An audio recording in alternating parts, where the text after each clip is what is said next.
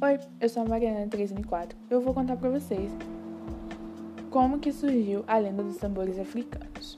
A origem dessa lenda vem das terras da África e explica como surgiram os tambores, que é um instrumento muito importante para a cultura africana.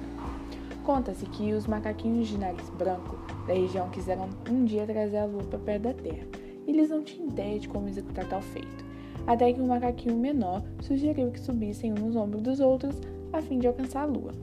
Um grupo de macacos colocou um plano em ação e o macaquinho menor foi o último a subir, conseguindo assim chegar no céu agarrando-se à lua.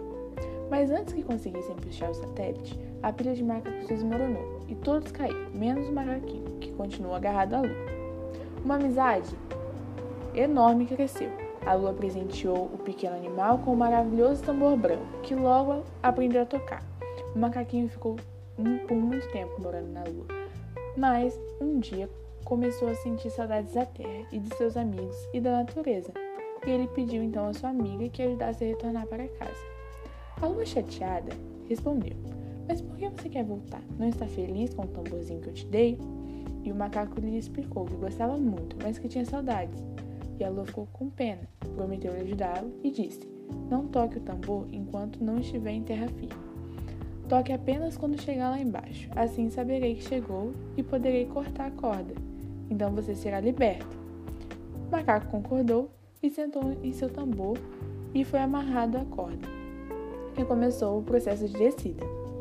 Enquanto descia, o macaco olhava o seu tambor e surgiu uma vontade irresistível de tocá-lo.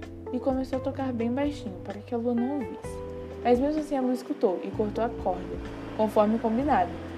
O macaco começou a cair e ao chegar ao chão não resistiu e morreu.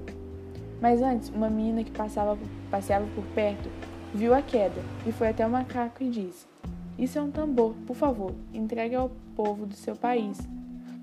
A menina pegou o instrumento e correu para entregá-lo às famílias, às, su às suas famílias contando o que havia acontecido, e todos adoraram o tambor e começaram a tocá-lo. Desde então, o povo africano produz seus próprios tambores e sempre que possível toca e dança ao som deles.